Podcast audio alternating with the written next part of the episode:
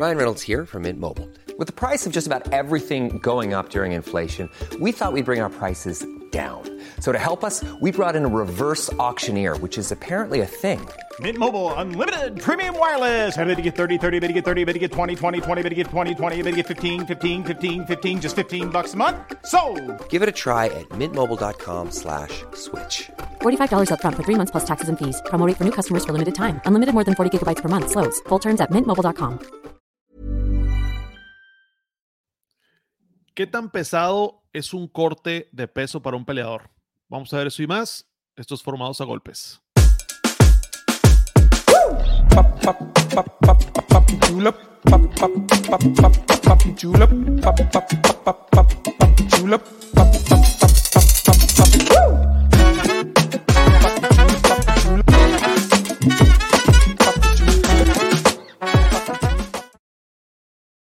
Pues estamos una vez más aquí de regreso, hablando de golpes y hablando de todo lo que tiene que, que ver. Esa primera batalla, el corte de peso, y estoy acompañado como siempre por Gerardo. ¿Cómo estás, Gera?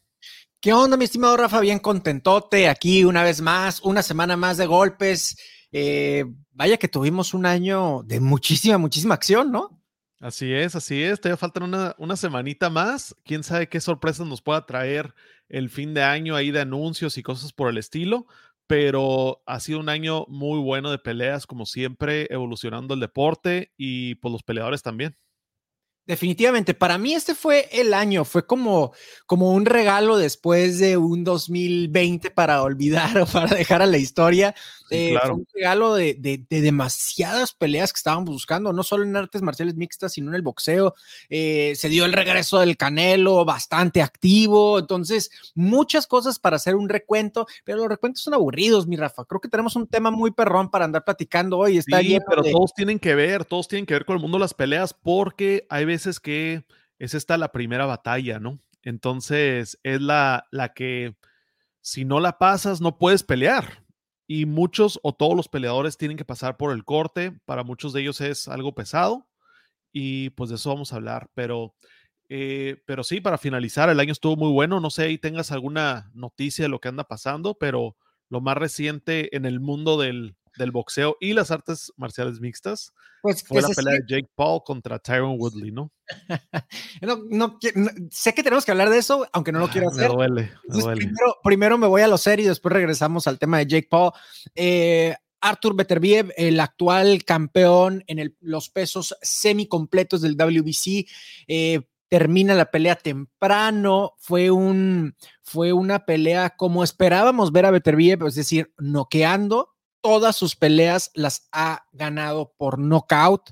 Esta se le complicó un poquitito debido a un corte por un cabezazo, un corte muy profundo en la frente, bastante escandaloso, que desde mi punto de vista era justificante para eh, terminar la pelea, ¿no? Eh, y en ese sentido, pues nadie quiere ensuciar un récord perfecto de puros knockouts, y siendo el actual campeón, nadie quiere ensuciar la pelea porque pues no ayuda para calentar las próximas. Claro. Se habla de una posible pelea eh, contra el Canelo. De hecho, recordemos que el Team Canelo busca brincarse de los semicompletos a los cruceros para su próxima pelea y eventualmente regresar al supermedio. Eso es lo que se especula, aunque yo creo que va a pasar hacia abajo contra Artur Beterbiev.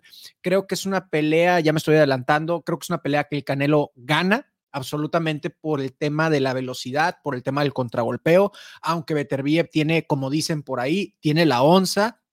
Y es un peleador bastante, bastante peligroso. Sin duda alguna es una pelea para ver. Artur Beterbiev, véanlo en YouTube. Los que no lo conocen, háganlo, háganlo ya. Sí, es que ahí es donde ya empieza, ¿no? Ya dan el anuncio y ahora, a ver, ¿quién es el contrincante? Y todo para ese día, el día de, de la prensa.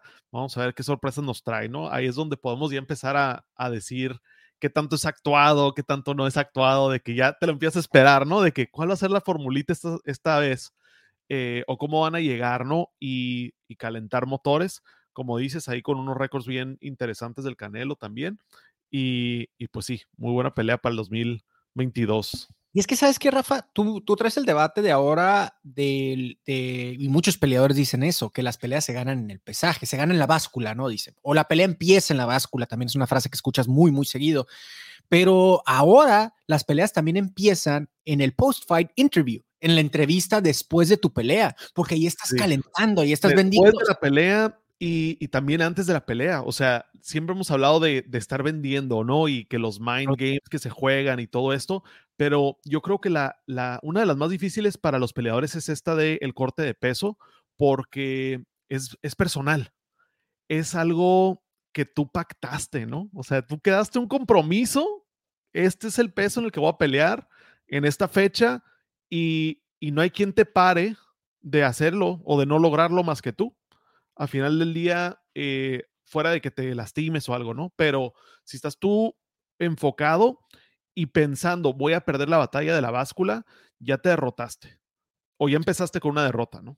Oye, muchas veces es la peor pelea, ¿no? O sea, estaba preparándome para, para tener este, esta plática contigo, Rafa, y me puse a ver videos y hay unas cosas que están de terror, o sea, de terror. Y creo que particularmente en el M M A es peor todavía que en el boxeo, eh, porque en el M M A se dan unos cortes de peso asquerosos, nefastos. La gente prácticamente está moribunda a la hora de subir a la báscula. Hay es veces un... que no, hay veces que no lo sobreviven, o sea, que esa batalla no la sobreviven y que pues sí dio peso, pero no lo dejamos pelear porque pues ya después de ahí entró en algún choque anafiláctico o una deshidratación muy extrema y, y se pone en peligro el la integridad de esta persona, ¿no? O sea, y batalla perdida completamente ahí.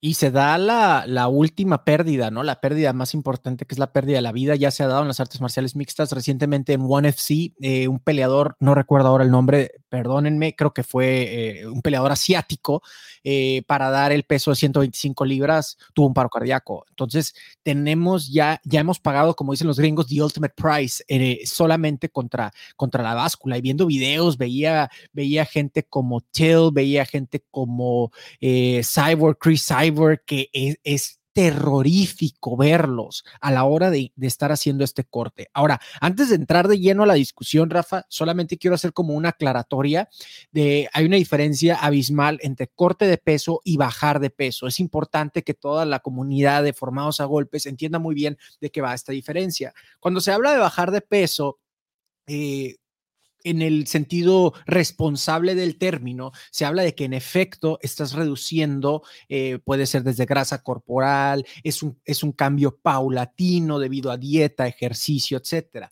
Cuando sí, se habla que, de... tiene, que tiene hasta parámetros, ¿no? Que dices, tan, lo planeas como que son tantas por semana para llegar paulatinamente, llegando a, a este peso, ¿no? Del, de, del cien al noventa y nueve, noventa y ocho y así, ¿no? Eh, y en términos coloquiales, cuando vas con un nutriólogo porque tienes sobrepeso, lo que te invita a hacer es bajar de peso.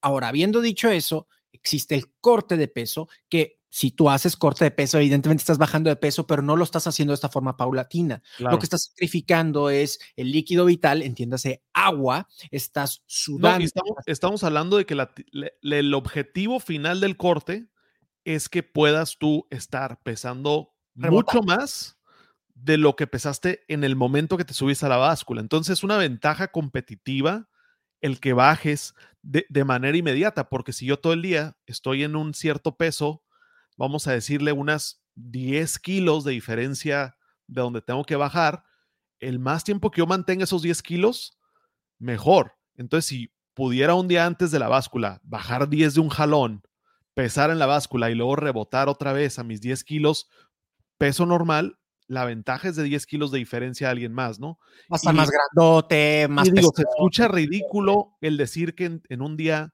vas a bajar diez kilos, o sea, pero hay gente que se avienta ese tipo de hazañas y, y está de miedo, como tú dices, ¿no? Se pone en peligro sus vidas por esa ventaja competitiva, ¿no? Entonces, para algunas personas lo consideran eh, trampa legalizada, ¿no? El hacer este tipo de cortes tan extremos. Y es que aquí el, el debate se da también, Rafa, por el, no nada más por el peligro, sino por el hecho de que Ya hay cada vez más regularización al respecto, eh, tanto en U F C, en el boxeo se da mucho, o sea que te dan como cierto porcentaje de tu cuerpo, es decir, de tu peso actual, solamente puedes cortar hasta cierto peso, entonces tienen como una especie de prepesaje, es decir, como treinta días antes del evento, vamos a pesarte, a ver que estés más o menos a cierta distancia de tu objetivo para que no te mates, pero obviamente lo que hacen claro. es hacen una predeshidratación para el prepesaje. El corte antes del corte y el, el peso antes del peso. Y, y pues es esa parte, ¿no? Es qué tanto de esto es, es, es hacer trampa legalizada, ¿no? Y, y, el, y el problema es la invitación a utilizar cierto tipo de sustancias para poder tener, eh, poder deshidratarte más, para poder dar un peso eh, más abajo y tener esa mayor ventaja que se dice por ahí. Ahora, no, y también ahí el, en el recuperar el peso también hay esta estrategia, ¿no? Donde ya, ya no puedes usar sueros intravenosos para rehidratarte porque estaban viendo que había un rebote muy fuerte, ¿no? Que era una desventaja o que lo, los causaba alguna especie de, de como alteración a los peleadores que pudiera ser en contra, ¿no? El hidratarse muy rápido, cuestiones así. Sí, definitivo. Y, e insisto, utilizar eh, sustancias prohibidas para poder dar el peso y tener esa ventaja. Ahora, el problema aquí es el peligro inminente que existe y la, la, um, problemática, la problemática que te puede causar las consecuencias a largo plazo de estar pasando a tu cuerpo por un castigo de ese tipo. Se ha escuchado de peleadores que cortan, escuchen esto, una tercera parte de su peso corporal. Es una locura. Estás hablando de que tu sangre no tiene nada de agua y cuál es el daño que, que ocasionas. Un colapso en tus riñones, el procesar a tu cuerpo, tus órganos que estén trabajando eh, sin este vital líquido, evidentemente es un colapso muy, muy fuerte. Eh, insisto, preparándome para este video, veía las caras de un Conor McGregor cuando peleaba en peso, era peso pluma, estoy en no, peso pluma o peso gallo, creo que era peso gallo, ¿verdad? Eh, ciento cuarenta y cinco o ciento cuarenta y cinco. ciento cuarenta y cinco, entonces sería el peso pluma. Eh, que se le se viera una calavera el güey. Lo ves en el pesaje siendo Conor McGregor gritando y todo, pero espérate, güey, no grites, cabrón, no quemes calorías, por favor, ve y tómate un vaso con agua, ¿no? Entonces, ese tipo de cosas hace que afecta el performance, afecta el desempeño a la hora de la pelea. No pueden tener el mismo rendimiento, no pueden tener la misma recuperación, no sienten esa fortaleza. Amigas y amigos, veinticuatro horas no es lo suficiente como para recuperar a tu cuerpo de, una, de un castigo sometido a un corte de peso tan agresivo, ¿no, Rafa? No, jamás, jamás. Y, y tú lo decías bien, ¿no? Ese líquido vital es el que recubre ciertos órganos, es el que recubre, el, donde está sentado tu cerebro, es ese, ese líquido, ¿no? Y también lo deshidratas y a la hora de recibir un golpe no tienes ese amortiguamiento, ¿no? Entonces también te pones en peligro de cuestiones mentales. Me acuerdo de, de varios pacientes que por deshidratación empiezan a alucinar, ¿no? Y empiezan a tener problemas mentales donde ya no están pensando de manera racional, empiezan a divagar con sus pensamientos, se les complica la visión, el mantenerse despiertos y pues y así vas a pelear, o sea, así vas a pelear en veinticuatro horas y de estar así, pues no es tu estado óptimo, ¿no? No es lo que, no es el mejor, el top de tu, de tu performance como ser humano para poderte pelear contra otro que anda en las mismas. Entonces, ¿hasta dónde los peleadores deberían tener un promedio o ¿O qué opinas ahí? ¿Crees que está bien lo del corte o crees que es algo que tiene que cambiar? Creo que el, el, el corte está bien, pero tiene que ser un porcentaje fijo y un porcentaje eh, conservador. O sea, yo hablara de que pudieras rebotar hasta dos, tres, cuatro, cinco kilos tal vez, mi rebote más fuerte, yo mismo peleé amateur y en los amateurs hay cortes, hay corte de peso, el problema con los amateurs es de que el pesaje y la pelea es el mismo día, entonces eh, todo este rollo es un poquito más, eh, no es tan castigado porque por los cortes no son tan agresivos, pero, pero ciertamente hay un corte, ¿no? Mi rebote fue cuatro kilos en un mismo día. Entonces, y estás hablando de un nivel amateur, cuatro kilos. Claro, eso sí, eso sí. El, y aparte no llevabas años entrenando cortes, no, no, era, no era como que tu, tu quinceavo trabajando con equipos. Entonces todo esto también, y hay otra gente que es de otra escuela, ¿no? Donde dice, paulatinamente, el día de tu pelea vas a estar pesando lo de tu corte y, y vas a ganar porque no vas a estar cansado, no vas a estar con, con esos dolores o esos problemas de deshidratación. Y, y está la otra escuela también, ¿no? Donde lo planean para el corte que sea fácil, que sea una batalla fácil. Claro, claro. Y, y es, bueno, ese sería como mi punto de vista, pero hay, hay otra cosa que tenemos que ver, que es los peleadores. Es muy fácil ahorita que hablemos, Rafa, de un Joel Romero, por ejemplo, grandes figuras de las artes marciales eh, mixtas, grandes figuras del boxeo, que pudiéramos hablar de los cortes de peso y las consecuencias que han tenido. Pero la mayor parte de los peleadores y peleadoras no son figuras. Entonces, mi punto siendo que hay muchísimas personas que pasan por el mismo proceso sin dinero, sin tanta atención médica, sin equipo. No me voy a ir muy lejos. Una persona que todos conocemos, o la mayoría de nosotros conocemos, es Jackie Nava, una de las figuras más importantes, si no es que la, la peleadora más importante en México eh, con respecto a su representación del boxeo femenil, la primer campeona reconocida por el W B C. Eh, esta, recuerdo, porque en, en, hace, en otra vida, hace muchos años, formaba parte de su equipo.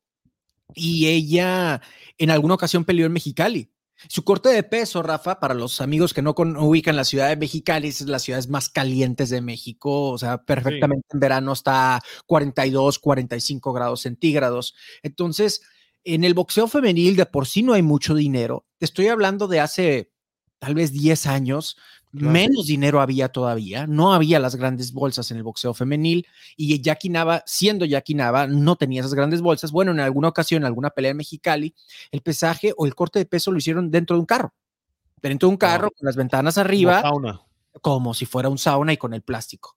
Y así fue como hizo su corte de peso. Ahora, Jackie siempre ha tenido en su esquina no nada más a Miguel Reyes y a su esposo Mario, sino también a Raúl Robles, su preparador físico. Entonces, siempre ha tenido una buena esquina que tiene experiencia. No todos los peleadores tienen a un equipo preparado. Tienen al entrenador que les dice, métete al sauna, güey, o en el cuarto de hotel vamos a poner la tina eh, claro. Lo más caliente posible y ahí vas a sudar, ¿no? Sí, porque ya lo han hecho ellos o porque tienen esa experiencia y no siempre es la correcta. No, y no es, o sea, no es la, no es la óptima, no es la, la segura, como tú dices. Más de alguno se ha de haber aventado esa, ese corte de peso en el carro o, o de una manera, pues, casero, ¿no? O sea, con lo que tienes en casa y no con estos grandes equipos de, de deshidratación calibrada, ¿no? Y, no, y te están monitoreando todo, Rafa. O sea, te están y, ese es el, y ese es el peligro. Yo soy de la opinión de que these are the rules of engagement. Este es un duelo. Este es una batalla. Tú ya como quieras, pero cumple con estas reglas. No vas a pesar. Ah, tú lo dejas abierto. Yo lo dejo como, es un pacto. Tú decides si lo tomas o lo dejas. ¿Sabes qué? Yo pacto en pelear en ciento ochenta libras. Voy a tener que bajar un chorro, pero voy a llegar ahí y lo voy a poder hacer. Y esa es la primera batalla que tengo que ganar. O puedo decir, ¿sabes qué? Voy a pelear en doscientas libras y no voy a tener que bajar nada, voy a hacer ejercicio. O voy a decir, voy a pesar entre esto y esto. Pero ya son las reglas del juego. Se deja, es como, no estás entrando a una pelea sin reglas. Es una pelea deportiva, digamos, y tiene que haber unas reglas de, pues, son los guantes son de este peso, son de este tamaño. O sea, son las reglas de la pelea. ¿Las vas a cumplir? ¿No las vas a cumplir? Yo decido si peleo contigo o no en base a eso. Límites, tú no pondrías límites de rebote, de cláusulas de rehidratación, eh, nada de eso, un, un prepesaje. ¿A ti no te importa nada de eso? No, no, sí me no importa, lo... pero se tiene que respetar. O sea, el, el, la ventaja es el día de la pelea. Vamos a descubrir que la recuperación óptima es en tres días. Bueno, hacemos el pesaje y peses lo que peses en el pesaje, tienes tres días para recuperarte y eso es lo más sano, pues está bien. ¿Qué vamos a estar haciendo? ¿Qué tanto estamos nomás jugándonosla? Que, que si hubiéramos hecho un promedio y tienen la pelea en ese promedio desde antes, no sé, pero pienso que son reglas importantes que, que hacen que sea un, un contrato, porque si no hubiera pesaje, pues también se vale, pero pues puede entrar quien sea, como sea. Y ahí, ¿quién, quién gana? Porque antes habían peleas así. Antes en, en Pride open era ¿Mm? Open weight. Y es el, el indiscutido y punto. O sea, éntrele quien pueda. También está esa opción. Bueno, pero, pero ya, ya el boxeo y, bueno, como tal, el deporte de contacto ya ha avanzado muchísimo y hay muchísima ciencia que avala el peligro de este tipo de, de no, no solo el open weight, sino el peligro de cortes tan agresivos y que no exista esa rehidratación. Yo sí me considero cláusulas de rehidratación, yo sí me considero un poco más conservador en ese sentido. Ahí me gustaría que fuera lo más regulado posible. Yo no tengo ningún problema en ver peleadores, porque es que luego los ves. Yo mismo conocí a, a Antonio Margarito hace, insisto, hace ya varios años. El cuate peleaba en ciento cuarenta y siete libras. Eso es lo que pesaba yo caminando, o sea, era, era mi peso en aquel entonces, caminando, o sea, normal, no era en lo que yo peleaba, pero ciento cuarenta y siete libras es lo que yo pesaba. El señor me llevaba quince, veinte centímetros de cabeza, sus manos eran el tamaño de mi, mi cara, entonces sí me quedaba como a su madre. O sea, si yo peleara con este señor, es un monstruo comparado conmigo, me va a comer. O sea, claro. ¿Cuánto tendría yo que estar peleando para que más o menos esté de mi tamaño? Entonces yo tenía que estar peleando con un gallo, con un super gallo a lo mucho. Y eso fue lo que llegué a, a bajar. Eh, mi, mi última pelea fue precisamente en gallo. Y eran, de mi, eran gente de mi tamaño, un poquitito más chaparritos. Ya les tenía yo ventaja a distancia, cosa que pues nunca utilizaba porque era fajador. Claro. Pero, pero volvemos... Con el, con el corte, ¿no? Y fue con el corte que agarraste corte, esa ventaja, ¿no? Exacto, exacto. Y, y, e insisto, o sea... Uh, trucos bastante, bastante raros, como estar masticando chicle y no poder pasar saliva, sino estarlo escupiendo todos. Entonces, el, el, el punto siendo ese, creo que el deporte ha evolucionado, Rafa, y sí considero que debemos de tener más cláusulas, que la ciencia y la medicina deportiva avale hasta dónde podemos tener para que exista esa ventaja. Yo no tengo ningún problema con que, oye, estás peleando. Que sea parte antes. De la estrategia, ¿no? Que sea esa que sea primera parte. Batalla, decir, a ver, ¿qué tan bueno eres también para, para planear el, el corte, ¿no? Pero dentro de los límites, pero dentro de los límites. Eh, creo, insisto, que la, la, la ciencia ha avanzado lo suficiente, lo suficiente. No estamos en la época de las cavernas como para estar, eh, órale, pues bájate, mátate. Ah, sí, mañana bien fortachón. Pues no, sí, y aparte no quieres, ver, no quieres ver esa pelea también donde está totalmente debilitada una persona, que ya los hemos visto. Los que, hemos visto. Que dice, oye, este vato como que no se recuperó bien del, del pesaje. Claro. Y, y se supone que era muy rápido y todo, y de repente lo golpearon el primer round, no se veía que estaba ahí, o los huesos estaban más débiles y hay, hay más heridas. Absolutamente. Entonces, creo Con que tienes... Con el peligro que eso conlleva, ¿no? Creo que tienes mucha razón.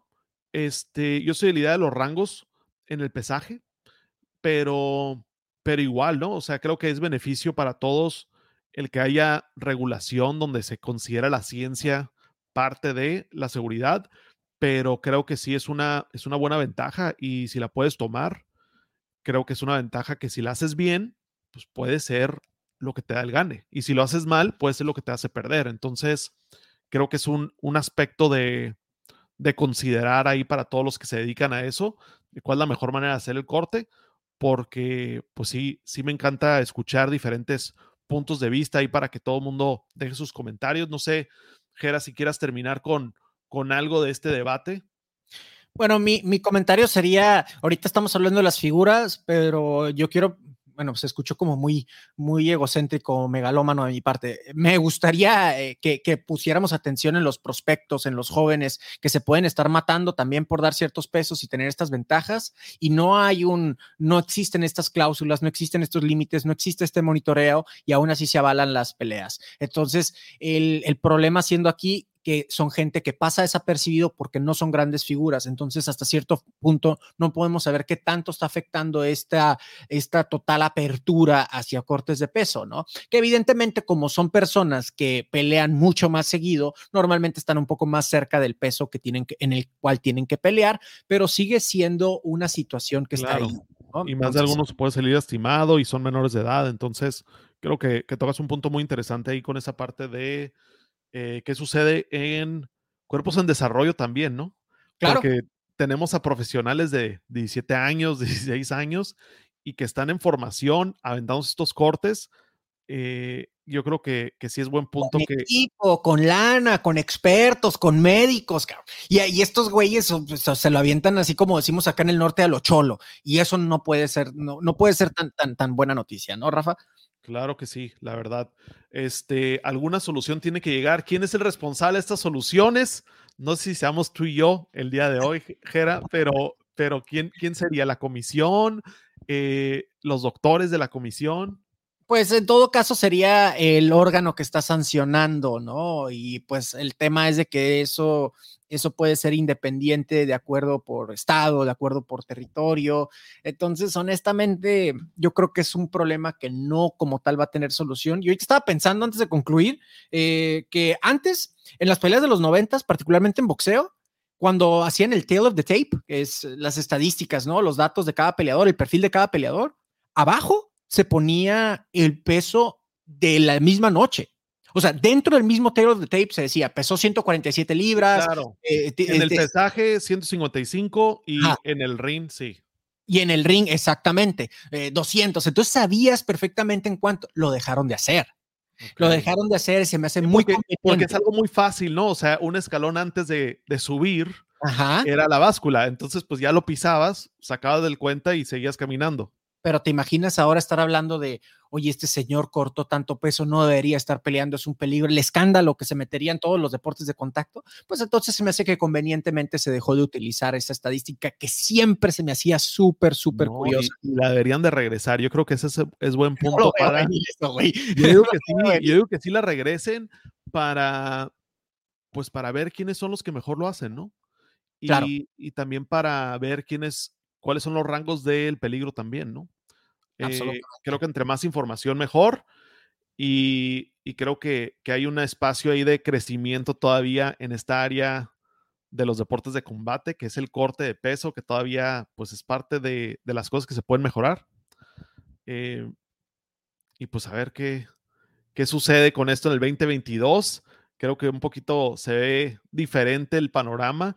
Cada vez hay más regulaciones, creo que más lo consideran y, y pues no sé, ya hemos hablado aquí de esteroides y otras cosas que se usan para alterar. Aquí el corte de peso pues también es uno de ellos, ¿no? Pero absolutamente. Ahí tienes el escándalo de Oscar Valdés eh, recientemente, que se le encontraron sustancias que son prohibidas porque precisamente lo que utiliza, no tengo el nombre ahorita, pero lo que utilizó se, se usa para esconder otras sustancias. Entonces, eh, y normalmente esas sustancias tienen que ver con eh, corte de peso y Oscar Valdés se sabe sí. que se corta un chingo de peso también, ¿no? Los limpiadores y todo. Los Está muy interesante. Son, son estrategias que, que pues, vamos a tener que algún día encontrar o regular o permitir y, y que se valga la transparencia total, ¿no? Todo sea por el espectáculo y por los millones de dólares, mi Rafa. Y hablando de millones de dólares, no, no, no podemos despedir el programa sin, sin platicar de lo obvio, güey. Este, Jake millones Paul y millones. Y, y Tyron Woodley, eh, opinión sobre la pelea. Tú, tú y yo tuvimos una, una acalorada discusión vía WhatsApp sobre... Sí. Eh, conspiraciones y diferentes sí, cosas, sí, ¿no? Por ahí. Sí, güey, los Illuminati, la chingada, casi, casi sí, dijiste. La verdad, ¿no? Eh, pues Tyron Woodley salió noqueadísimo en el sexto round, noqueadísimo porque estuvo limpio ese golpe, pero la pregunta quedaba en el aire, ¿qué tan limpio, no? O sea, de que no, de alguna no, manera... Di lo que estás pensando, güey, di lo que estás pensando. Hay, salieron videos, digo, a mí Ajá. se hace que, que pues Jake Paul es súper inteligente, la verdad, o sea, por algo tiene el dinero que tiene, por algo tiene el, la proyección que tiene y admiro muchísimo algunos y muchos aspectos, ¿no? Eh, claro, la verdad, la neta, o sea, de que wow. De que por, por favor, déjame entrevistarte, Jake Paul. Este, pero porque sí, tiene muchas cosas muy buenas, pero también no quita que pues el ganar lo proyecta él muchísimo más que perder. Él no puede perder, ¿no? Hemos hablado de los récords bonitos y todo, y como sí. persona inteligente, arriesgada posiblemente, se ve en uno de los videos, justo antes de, del golpe, un movimiento medio raro de guantes y de cabeza, ¿no? Y dices, pues pueden ser coincidencias y todo, y, y parece como que avisa, hey, ahí te va el golpe para que te, te duermas, ¿no? Pero pues bueno, es una de las teorías. Perdió horrendamente Tyron Woodley, eso que ni qué, pero pero habían teorías, nada más estábamos o sea, hablando tú eres, de... Tú eres, el, el, tú eres de los conspirafóbicos que dice que ese knockout fue comprado. No, no, o sea, es un knockout real, no, nadie está discutiendo eso, pero tú, tú eres de los que piensa que el knockout fue comprado. Soy de los que piensa que, que es una posibilidad más interesante que la realidad.